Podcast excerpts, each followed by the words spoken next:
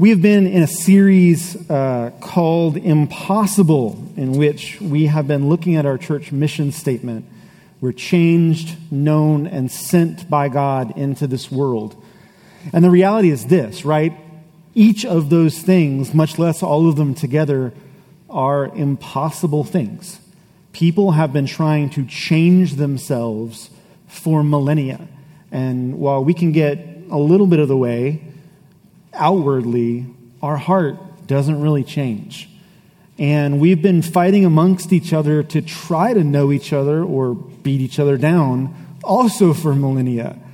But we can't bind ourselves together by something strong enough to overcome the issues in this world. But Jesus offers those things because of his great, nigh impossible love for us as well.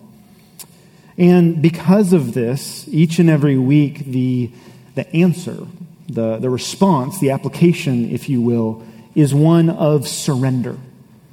I mean, you think about it. If all of these things really are impossible, then there's really nothing that we can do primarily except offer ourselves to God. To say, it is impossible, and yet you love me anyway.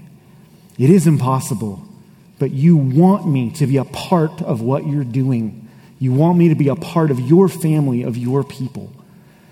And so, each and every week, we've talked about what it means to surrender to this God in this situation of impossibility. This morning, I would like us to hear from one of our own members who talks about his own story of surrender. And then afterwards, Becky's going to come and read God's word for us.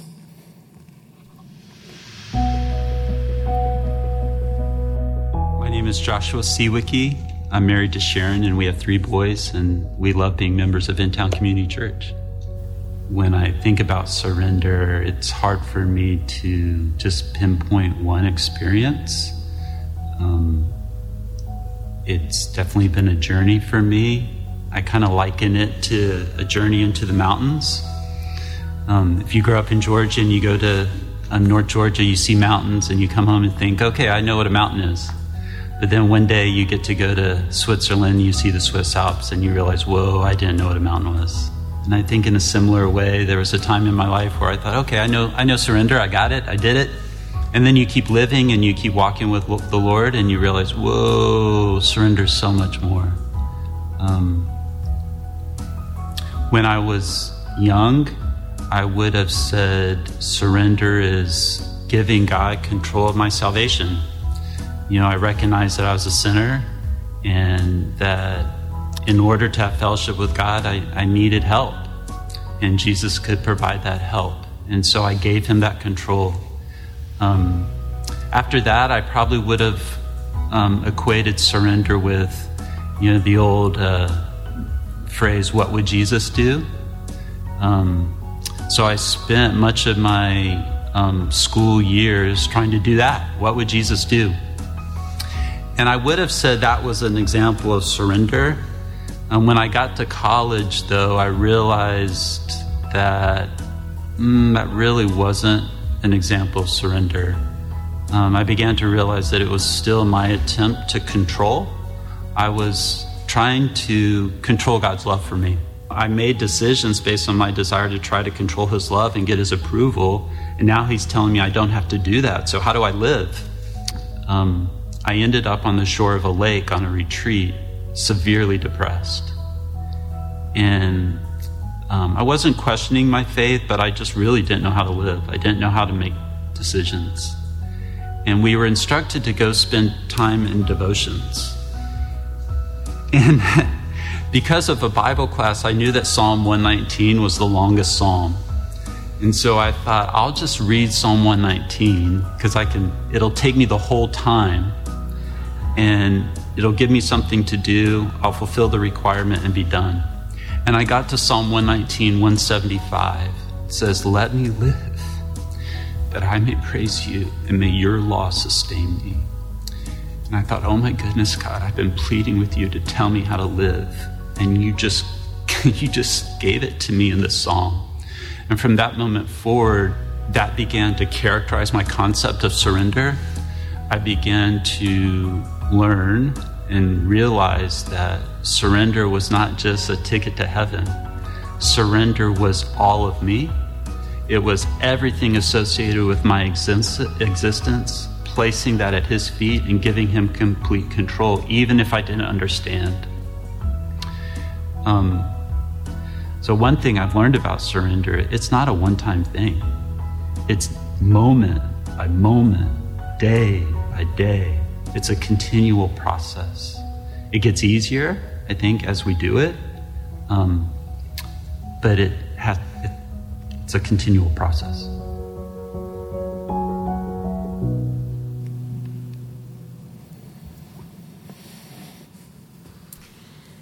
The scripture reading this morning is from the book of Acts, chapter 1, verses 1 through 8.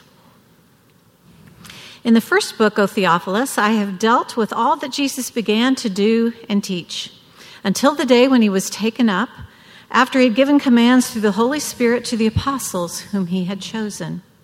He presented himself alive to them after his suffering by many proofs, appearing to them during 40 days and speaking about the kingdom of God. And while staying with them, he ordered them not to depart from Jerusalem, but to wait for the promise of the Father, which, he said, you heard from me. For John baptized with water, but you will be baptized with the Holy Spirit not many days from now. So when they'd come together, they asked him, Lord, will you at this time restore the kingdom to Israel? He said to them, It's not for you to know times or seasons that the Father has fixed by his own authority, but you will receive power when the Holy Spirit has come upon you, and you will be my witnesses in Jerusalem and in all Judea and Samaria and to the end of the earth. This is the word of the Lord. Let's pray. Holy God, you are the God of the impossible. You're the God of power and might. You're the God of this place. And we ask, Lord God, that you would draw our hearts to a place of quiet and of focus and indeed of surrender, even in this, just this moment, that you might teach us and that we might hear what your Spirit is saying I pray this in your name. Amen. All right. Well, again, good morning. What you just heard is a weird passage in Scripture. Let me explain. A weird passage in Scripture because it's one of the few books of the Bible that is linked to another book. Right? When we think of the Bible, we think of a book that we bought off of a shelf or that we downloaded or something like that. But in reality, the Bible is 66 different texts written in at least three languages over 4,000 years of time by over 40 people. And so it's not a singular unit at all. However, we just read in my first book, O Theophilus, and the Apostle Luke, one of the early followers of Jesus, a meticulous doctor and writer and lover of stories, spent a lot of time writing down the history of early Christianity and of Jesus. And he writes a two volume letter. Instead of one book, we have two. And so we have the Gospel of Luke, and then we also have the book of Acts, the story of Jesus, and then also the story of the early church. And the passage that you just read really serves as the hinge point between those two things. The disciples have indeed lived really an impossible life, if you will. They all grew up in Judaism, they lived doing various trades, believing various things, and somehow this somewhat backwoods young rabbi named Jesus Bar Joseph, Jesus, son of Joseph, from Nazareth, originally from Bethlehem, calls to them. and says, Follow me. And over the next three years, not only do they see him doing absolutely impossible things, but they start to realize that he's not simply a rabbi at all. And very quickly, they start moving up the chain, if you will, from rabbi to prophet called of God to Messiah to God Himself. Impossible. God come to earth. And then He dies, right? Impossible. We were wrong. God died. God doesn't die.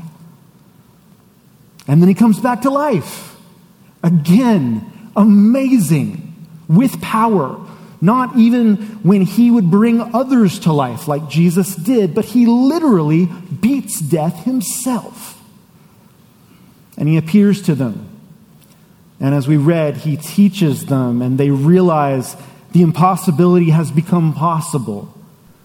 And then finally, here in this passage, he promises to them something else incredibly impossible that they are going to go out and they are going to go on a great mission.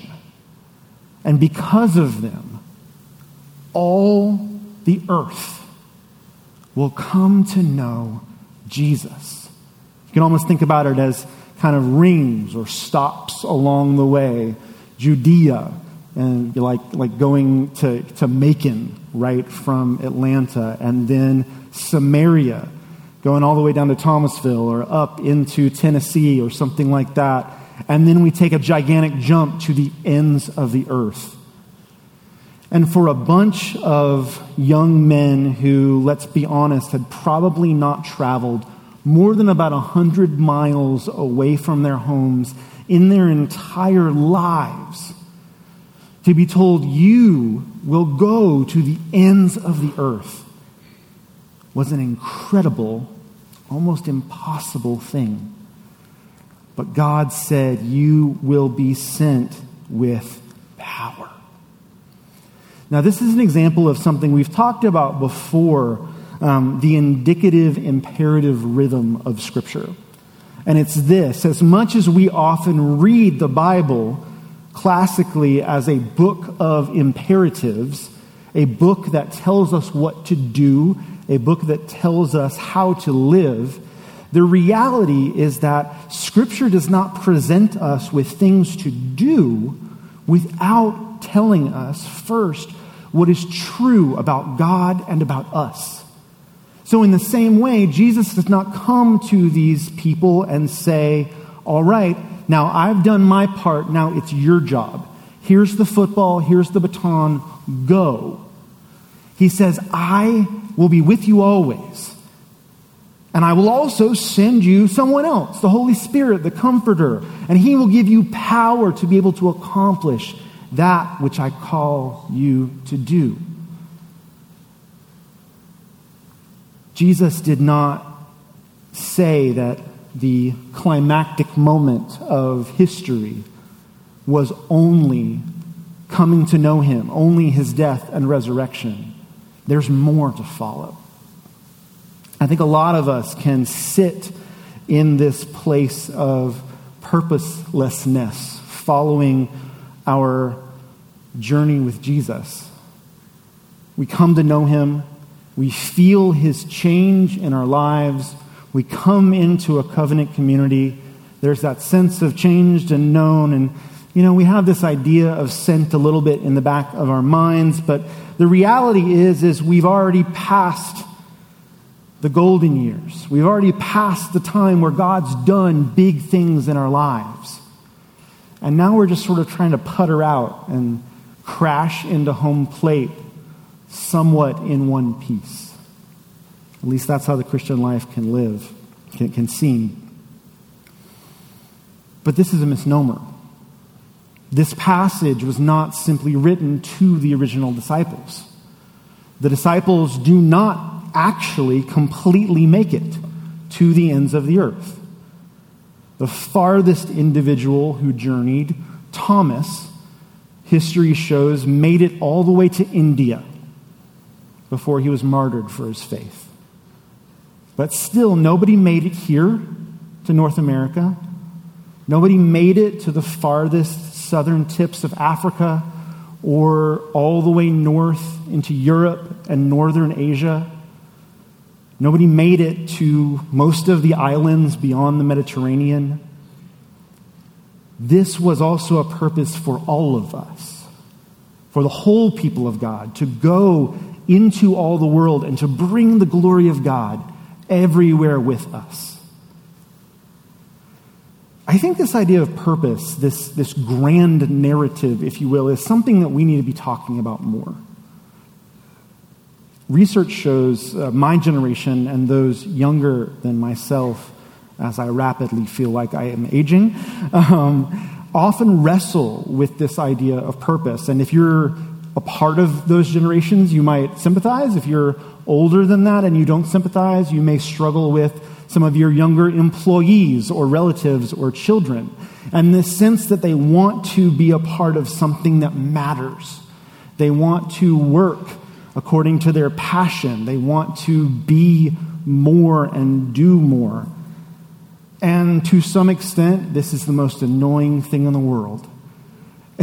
and in other respects, it makes a lot of sense, right? If you were a part of a group of people who grew up watching their parents and their friends' parents fight and work and grind it out, and then get to a place of economic and social standing and realize that all of that grinding and all of that working did not somehow equate to community or to mental health or to marital health or any of these things, you would, you would kind of not necessarily want to follow in their footsteps either. Now, am I saying there is some separate purpose of God rather than us going into our jobs, going into our families, going into this world? No, I'm not. But I believe that there is great value in the gospel, in us realizing that, as Joshua already said, surrender, purpose, work. David preached about this in the summer, that, that everything we do is a part of God's mission in this world. Everything we are called to involves faithful living, declaring his glory, telling our neighbors, showing his love. And this, rather than being a separate purpose, it actually infuses our regular lives with incredible purpose and meaning. We can wake up in the morning believing that God actually wants something in us and for us. And He has empowered us to do just that. One of the stranger verses in the Bible is John 14, chapter, uh, verse 12. Jesus says this to his disciples on the night before he dies as a part of what we call the upper room or Last Supper discourse. He says this Truly, I say to you, whoever believes in me will also do the works that I do, and greater works than these will he do, because I am going to the Father. What? We would do more than Jesus? sounds strange. Kind of almost sounds blasphemous, to be honest with you. But I've been reading about this guy lately. He intrigues me. His name, if you don't know or recognize the picture, was George Washington Carver. Carver was a slave. He didn't know when he was born, but he was born towards the end of the Civil War.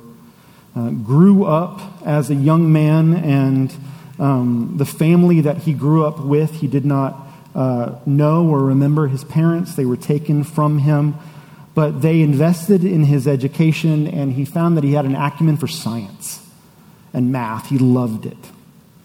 And so he decided to become a doctor, a scientist.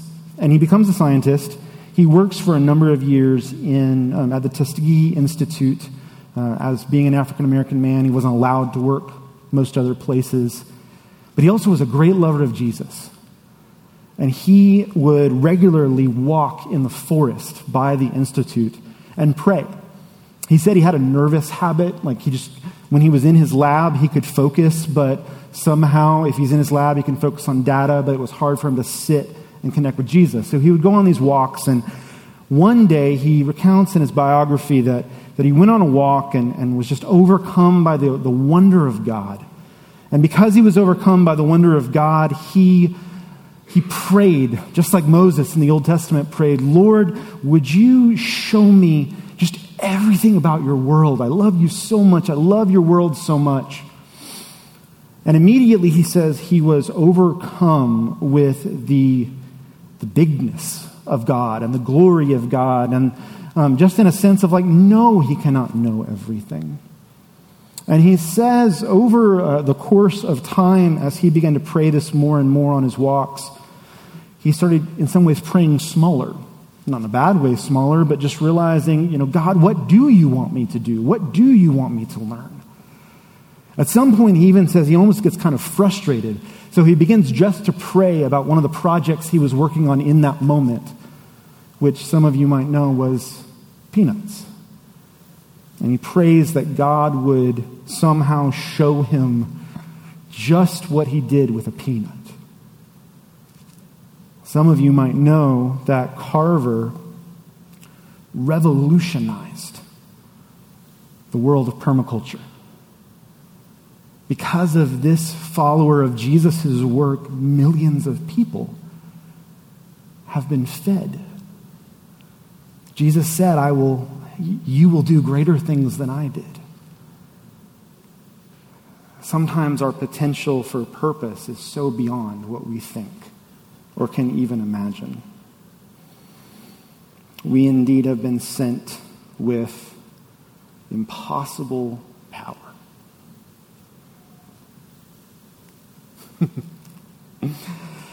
you probably don't recognize this lanky cue ball of a kid.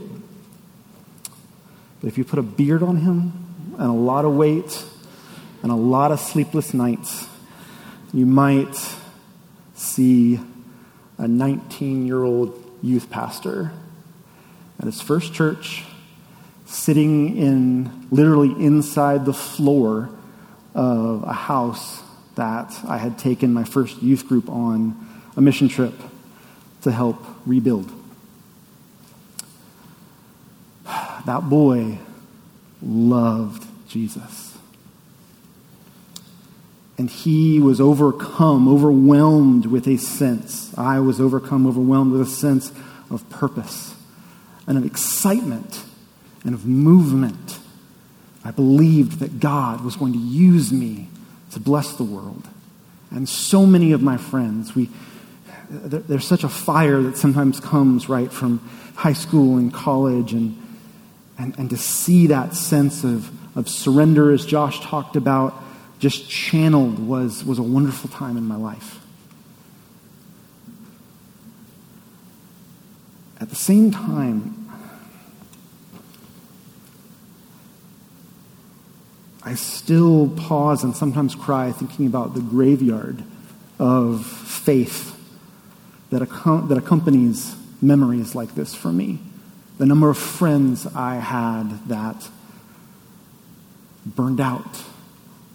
Their faith, their momentum, their purpose, their sense of calling and power died very, very quickly. For them and for me and for others, Often it was not being sent with impossible power, but it felt like being sent on an impossible task. Look, I don't know about you. I, will be honest. I actually wrestled with, um, struggled with Jimmy um, naming this whole series impossible. And it wasn't, it wasn't because of him, totally support him, love him. But uh, for me, growing up, that concept of impossible really, I think, riled up in me a lot of, of weird thoughts about like prosperity gospel, which, if you're not aware, is a movement, a heresy that sadly infected lots of places in the world where people will say, you know, they're, they're naming it and claiming it. They're believing that if God, you know, if they're faithful, God will prosper them. If they give such and such money, God will give them back. And uh, they've been exploited all over the world. I didn't grow up in a prosperity gospel world, but subtly, I kind of did. I grew up with feelings that if I was faithful, use language that we've been talking about in this series, if I surrendered enough, that would, by default, equal something. If I surrendered my finances, I'd be okay financially. If I surrendered my purity to the Lord before marriage, I would have a great marriage or a great sex life. If I surrendered eventually becoming a, you know, a parent and having children and I raised those children in the, the knowledge of the Lord, they would become believers and followers of Jesus. Sometimes that stuff is true, right? It's proverbial. It is a wise thing. Scripture tells us giving our money to the Lord, we receive blessing as a result of that. Scripture tells us, and statistics honestly tell us, if we raise our kids in our faith, they're more likely to follow. If we um, don't have sex before marriage, we're, we're not going to import a lot of baggage into our later relationship. But Scripture is also just as filled with accounts especially in the Psalms, which, by the way, that's our next sermon series. So we're going to kind of go deeper in this idea. But Scripture's filled with these accounts that, that the psalmist cries out and says, God, why are the unrighteous prospering and the righteous are suffering? God, why am I, when, it, when it's King David especially, why am I your king, your anointed, the one who's supposed to represent you before your people? Why am I on the run and someone else has taken over? Why am is your people a laughing stock before the nations, some of the prophets say. I wonder if you might be or have been in a place like that. A place that says, I thought I surrendered enough. I thought I did it. I thought I listened. I thought I gave what I had to God. I raised my kids here at In Town, maybe, and not all of them or any of them maybe following Jesus. I followed all the things. My marriage is not great. I gave my money, and then the market dropped out.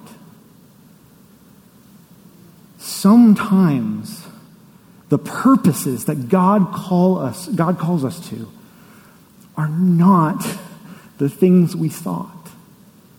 And instead of being exciting and motivating with, you know, epic Lord of the Rings esque music behind it, instead, our life just seems to be one minor chord after another as we wrestle to get through one more day. I'd like to speak to you this morning and hopefully give you some encouragement, give myself some encouragement. That as you've heard already, Scripture is not foreign with respect to that situation. In fact, it's normal. God's purposes are not always our own. God's ideas of what he is doing in the world do not always include our wisdom in understanding them. This does not make God evil. It does not make him a puppet master who just is manipulating us. It just means we live in a broken world.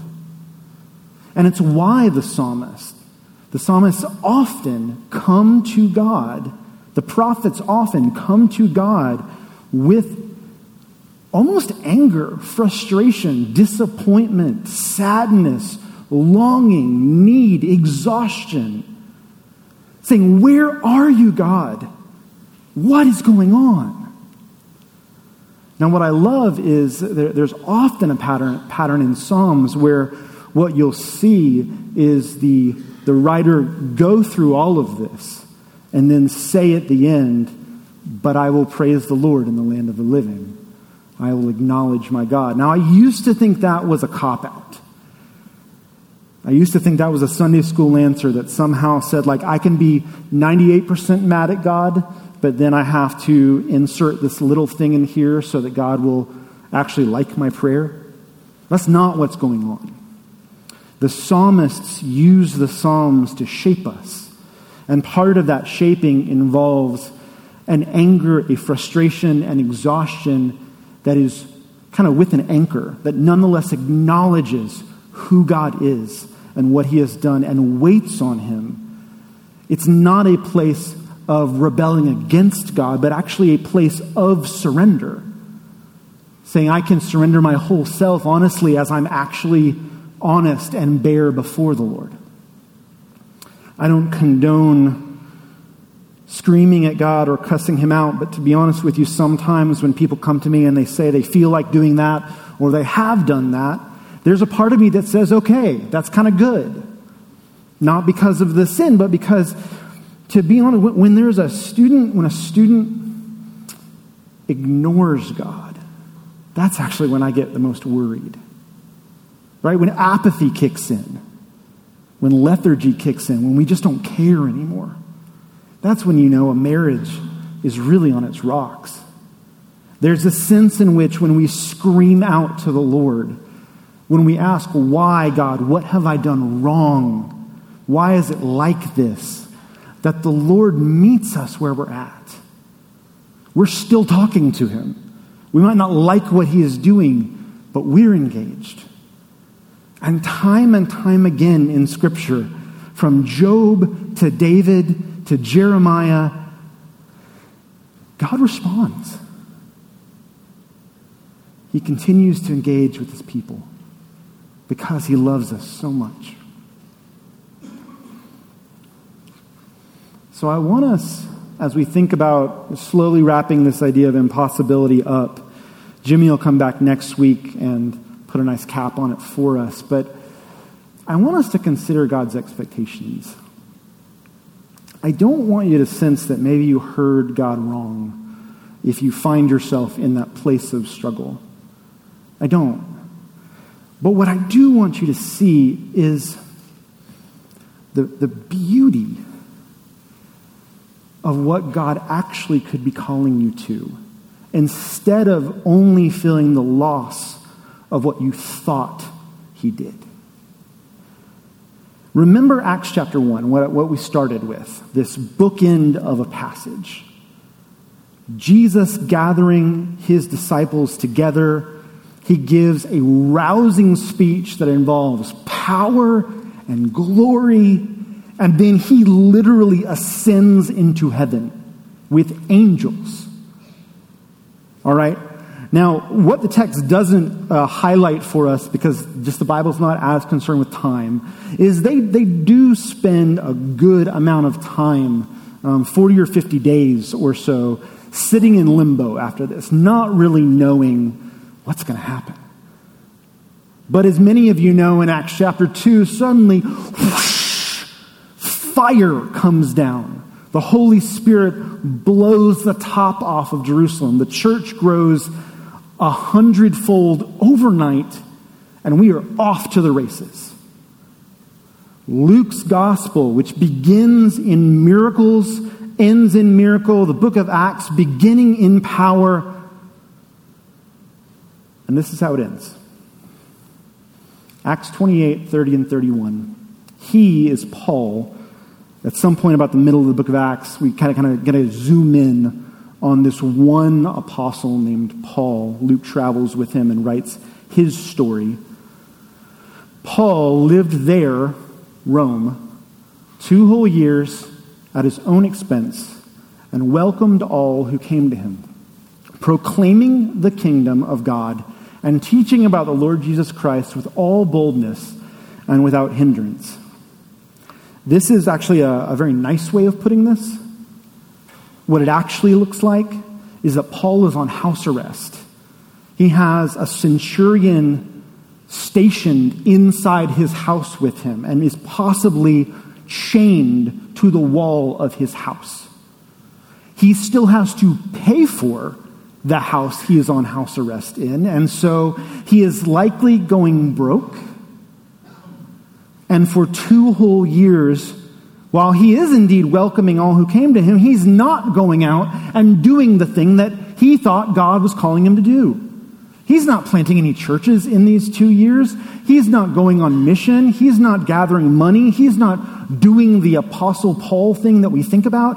He is literally sitting on his chair, hoping and praying that people will come remember him and visit him, and that maybe he can still do some ministry there. It is not the climactic narrative end of the history of the church. In some ways, it's normal life. I had a good friend have a conversation with me a couple of weeks ago, and it is just eaten at me after.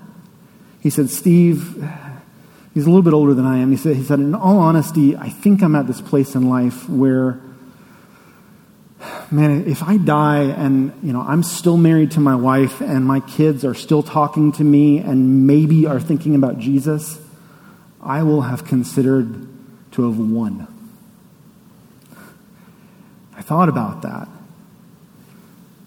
And the reality actually is man, that's actually a pretty amazing purpose. Because marriage is hard, parenting is hard. These things we do in our day to day lives actually have incredible significance in the kingdom of God. Paul was not on a break from doing God's purposes. He may have been in a different season. Our lives changed, but he was not on break. I want you to know as we talk about all of this momentum here at In Town, as we talk about being changed by God and us knowing one another and being sent out into this world and into this community, that is not something that is for the other people that have not failed at the kingdom of God. That is not something for the new people or the excited people or the whatever people. It is for you. Because you have been filled with the Holy Spirit and you are a part of God's purpose for this community and this world. It will not necessarily look like Paul or George Washington Carver or anybody else. But we have eternal significance in God's story. Our surrender, as Josh said in that video, is one of every day. It is not a hope that maybe God will use us if we can work on ourselves enough. It is a knowledge that God is using us and will continue to use us. And because of that, and because at any point in time we can trip and say, This is my show and this is my thing and I'm doing okay, that is where our daily surrender comes from. That is where the impossibility of being sent lies. Not only in the power that fills us, but in the day to day to day use of us by God for things that are so far beyond our understanding that I believe we will get to glory one day. I don't even believe we're going to be able to see the whole picture. I just think very, very slowly it's going to be like the coolest family reunion in the world where we just sit around and swap stories. And over time, the six degrees of separation with Kevin Bacon become this, this sense of wait, what? God did, huh? Who? And we start to slowly see over the remainder of forever just how important every single second of our life was to God and how incredible He is. Let's pray. Jesus, Would you inspire those of us who need to be inspired this morning? You have a purpose for us.